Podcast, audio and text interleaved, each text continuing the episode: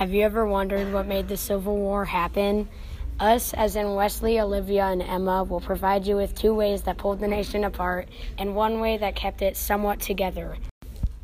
In this chapter, we learned how a series of compromises failed to keep the United States from splitting in two over the issue of slavery.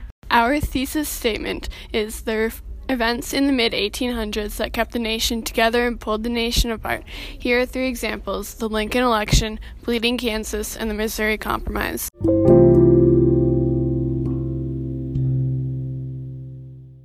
Missouri Compromise of the mid 1800s kept the nation together. Here are some examples. Example is the Congress decided that Missouri would join the Union as a slave state, and Maine would join as a free state.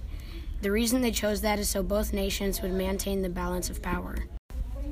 Another example is that John Quincy Adams claimed that if the Union must be dissolved, slavery is the part that has to break.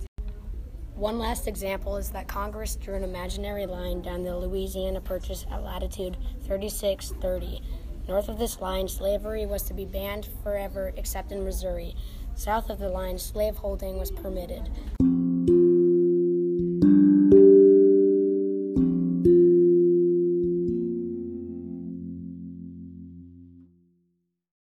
The Bleeding Kansas attacks and raids pulled the nation apart because of them destroying abolitionist printing presses, looting and burning down the buildings of the Northerners, and the John Brown raid. The first reason Bleeding Kansas tore the nation apart was because of them destroying the printing presses of the abolitionists. They burned down the buildings of two of them and threw their presses into the river. This made many abolitionists angry and they raised money to replace the presses.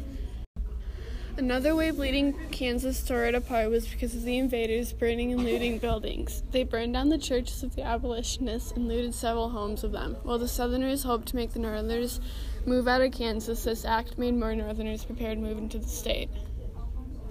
The last and final reason Bleeding Kansas pulled the nation apart was because of the John Brown attack. Not even two days after the raid on Lawrence, Kansas, a man named John Brown took several followers and invaded Pottawatomie, Kansas, and dragged five men accused of supporting slavery out of their homes.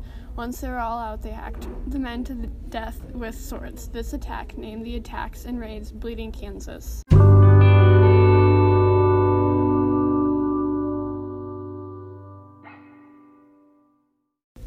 Lincoln election of the 1860 pulled the nation apart because one reason that Lincoln's election pulled the nation apart was because of the North's opinion. They wanted slavery to fully end because they thought that slavery was not right because of the punishments that they use.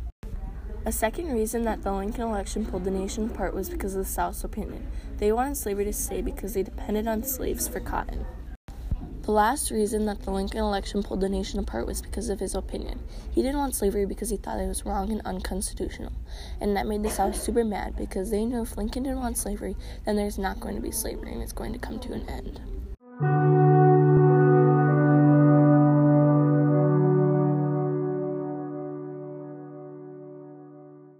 So, in conclusion, there are many events in the mid 1800s that kept the nation together and pulled the nation apart. Some of the events were the Lincoln election, Bleeding Kansas, and the Missouri Compromise. Which event do you think pulled the nation apart most?